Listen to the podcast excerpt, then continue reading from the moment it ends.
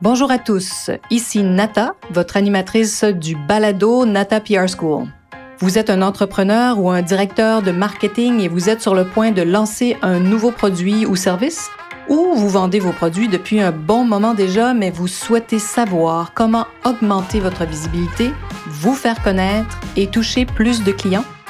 Chez Nata P R, nous traitons tous les jours avec de vrais clients et nous vous enseignons des solutions R P faciles, amusantes et honnêtes.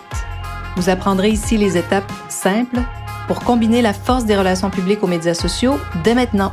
Suivez-nous!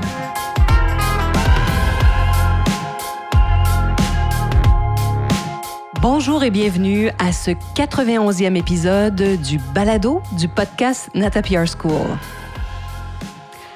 Les relations publiques et la nouveauté. Je vous révèle dans cet épisode l'une de nos tactiques les plus simples et les plus utilisées pour faire parler de nos clients dans les médias et les influenceurs. Oui, la fameuse nouveauté. On le sait sans doute, vous êtes de, certainement observateurs comme moi, vous voyez que les grandes entreprises maîtrisent très souvent l'art de la nouveauté. Mais qu'est-ce qu'une nouveauté? Qu'est-ce que ça veut dire être nouveau? J'aime bien la définition euh, du petit Robert qui nous dit ceci. Objet qui plaît par sa nouveauté, son originalité. Vous voyez, c'est très extensible le terme nouveau. Alors, ce qui est nouveau, l'attrait de la nouveauté, chose nouvelle, c'est une nouveauté. Des fois, on n'a qu'à déclarer que c'en est une pour en être une. Euh, du côté des ouvrages, hein, produits nouveaux qui viennent de sortir, c'est facile quand on parle, un, qu'on pense à un livre, un nouveau livre. Production nouvelle de l'industrie de la mode, par exemple. Hein. Voilà, magasin de nouveautés, d'articles de mode, nouveaux vêtements, ça, on comprend. Et quand on pense aux synonymes aussi, c'est assez éclairant. Synonyme donc du mot nouveauté, on pense à originalité, changement, fraîcheur. Souvent on entend ça, c'est beaucoup plus, on a donné un vent de, un vent de fraîcheur à souffler sur cette marque. La hardiesse, la jeunesse, hein, un coup de jeune, le modernisme bien sûr, l'innovation, la création, l'actualité. La primeur, quand on parle d'une pièce de théâtre qui est jouée, par exemple, pour une présentée, pour une première fois, ou un livre, dans le cas d'un, d'un produit littéraire. Donc, une primeur. Donc, toutes ces nouveautés, hein, originalité, changement, fraîcheur, jeunesse. Voyez un peu que c'est très large, la nouveauté. Beaucoup de choses peuvent se qualifier de nouveau. Et je trouve que la mode est un parfait secteur parce que la mode se réinvente sans cesse. Donc, la nouveauté est ce qui probablement propulse cette industrie, mais vraiment saison après saison. Et comment être nouveau? Bien, bien sûr, puiser dans les styles du passé, c'est une des techniques que toutes les grandes marques vont, font, parce que réinventer, c'est pas toujours simple. Donc, puiser dans les styles que les nouvelles générations ne connaissent pas, hein, pour présenter aux consommateurs, par exemple, ce qui va tout à coup devenir nouveau, parce qu'ils ne l'ont pas connu. Hein? Sachez donc que vos produits sont nouveaux pour une nouvelle clientèle qui ne les connaît pas, tout simplement. C'est nouveau parce que pour eux, c'est nouveau, parce qu'ils ne les connaissent pas. Euh, c'est aussi vrai aussi lorsque vous arrivez dans de nouveaux marchés. On le voit souvent. Hein? Il est donc très avantageux pour des marques de se présenter aux médias et aux influenceurs dans des nouveaux marchés, par exemple, pour parler de leurs produits et de ce qu'ils ont réalisé. À l'agence Nata P R que j'ai fondée, comme vous le savez sans doute, faire connaître l'arrivée de grandes marques sur des marchés nord-américains, donc aux États-Unis, au Canada, ça fait partie de nos grandes expertises. On, nous sommes des experts. Si vous êtes, vous êtes ailleurs qu'en Amérique du Nord, en Europe, dans un pays européen, que vous écoutez ce podcast et que vous cherchez à vraiment développer les États-Unis ou le Canada, n'hésitez pas à me contacter, ça va vraiment me faire plaisir de vous accompagner puis de vous, de vous parler de ce qu'il faut faire, quelles sont les premières étapes aussi. Donc, se faire connaître dans ces marchés, c'est vraiment notre grande expertise. Et qu'est-ce qu'on met de l'avant pour ces, ces marques qui veulent se faire connaître aux États-Unis? Parfois, ça va être une première boutique de cette marque dans un nouveau marché. Alors d'ailleurs, il y en a plusieurs. Là. Depuis la pandémie, il y a beaucoup de nouvelles marques qui arrivent en Amérique du Nord, ce qui est formidable. Alors voilà, première boutique dans ce marché. On va parler par exemple des grands classiques de cette marque, qui sont peut-être pas nouveaux du tout, mais qui le seront pour les clients, les nouveaux consommateurs dans ces marchés-là. Donc, on peut parler de ce qui est nouveau, nouveau dans un marché, nouveau aux États-Unis. Et bon, l'industrie de la mode, comme on en parlait juste un peu plus tôt, est vraiment passée maître dans l'art de se réinventer et de créer de la nouveauté avec, par exemple, ce que les nouvelles générations n'ont pas connu. Donc, on s'inspire des années soixante, des années soixante-dix, quatre-vingts, quatre-vingt-dix et, bon, prochainement, certainement, des années deux mille, puisqu'aujourd'hui, nos tout jeunes nés en deux mille auront, ont, ont dans la vingtaine. Alors, donc, ces vêtements et ces accessoires revisités au goût de ces années-là, ben, vont, pour eux, être nouveaux. Tout à coup, c'est tout nouveau pour ces jeunes. J'ai des employés à l'agence qui ont, par exemple, trente ans de moins que moi, et qui découvre oh, le denain non extensible, sans lycra. Quelle horreur! J'étais vraiment... Euh, il y a, il y a déjà quelques années là, que le denain non extensible a fait son retour. Je n'en croyais pas mes yeux. Et oui, hein, ce bon vieux blue jeans qui nous a fait tant souffrir. Ben, pour eux... Pour mes jeunes employés, c'est cool, c'est très cool parce que c'est nouveau et c'est tendance. Alors voyez, hein, parfois il s'agit de ressortir une vieille recette.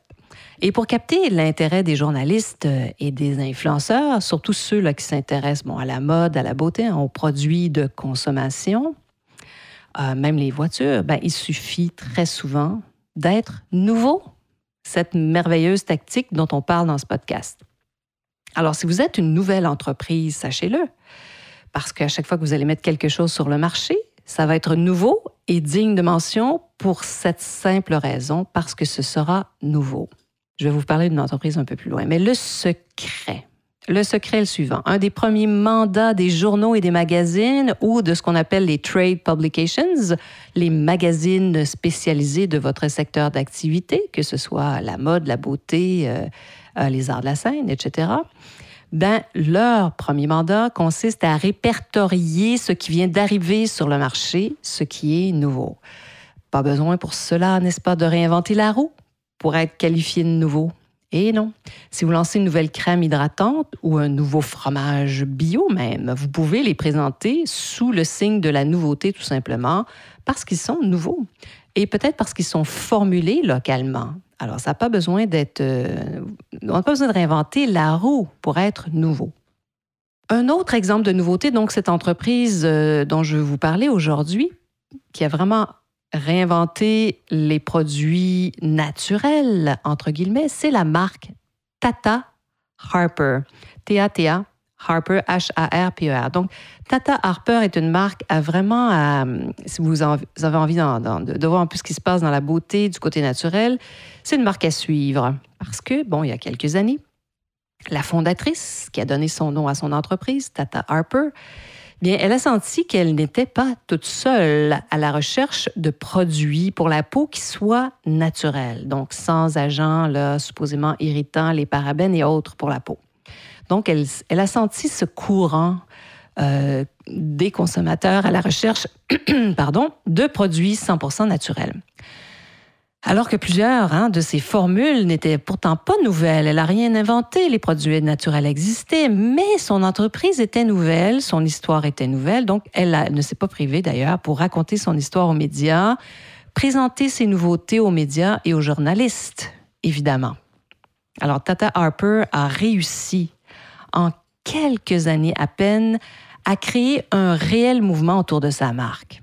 Pourquoi? Parce qu'elle a senti cette tendance, hein, je vous en parle parfois, euh, ces courants profonds. Dans ce cas-ci, on parle du naturel bien avant que les grands groupes de beauté, ces grandes entreprises gigantesques, puissent faire bouger leur immense paquebot hein, dans la direction du cent pour cent naturel.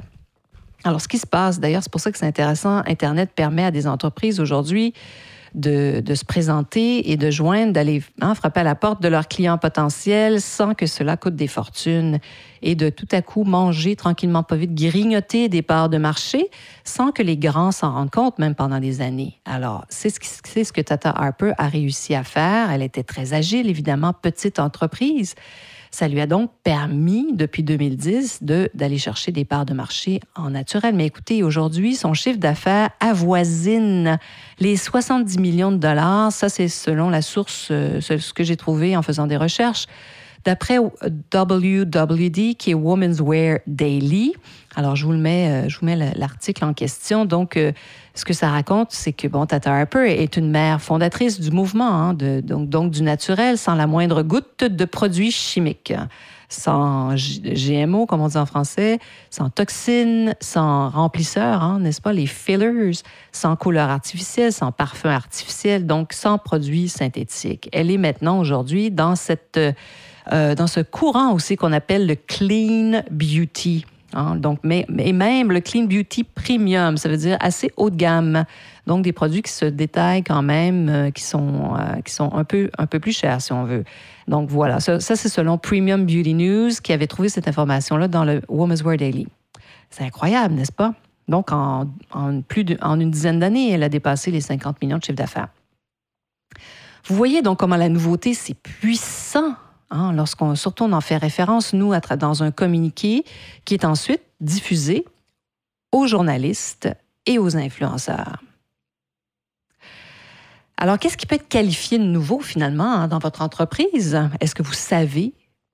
Est-ce qu'en entendant ce podcast, en écoutant au- aujourd'hui, vous vous dites « Ah, mais il y a plein de choses qui sont nouvelles dans mon, en- dans mon entreprise » et vous pensez que c'était compliqué, la nouveauté, qu'il fallait peut-être créer et avoir un nouveau brevet pratiquement pour être nouveau. Et non, sachez-le.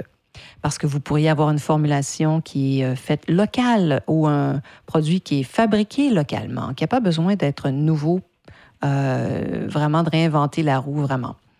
Voilà. Alors, j'espère que cette petite pause relations publiques, comme je dis toujours, ça vous a plu, que ça vous inspire, que ça vous donne envie de poser des gestes, de faire des campagnes de relations publiques, j'espère.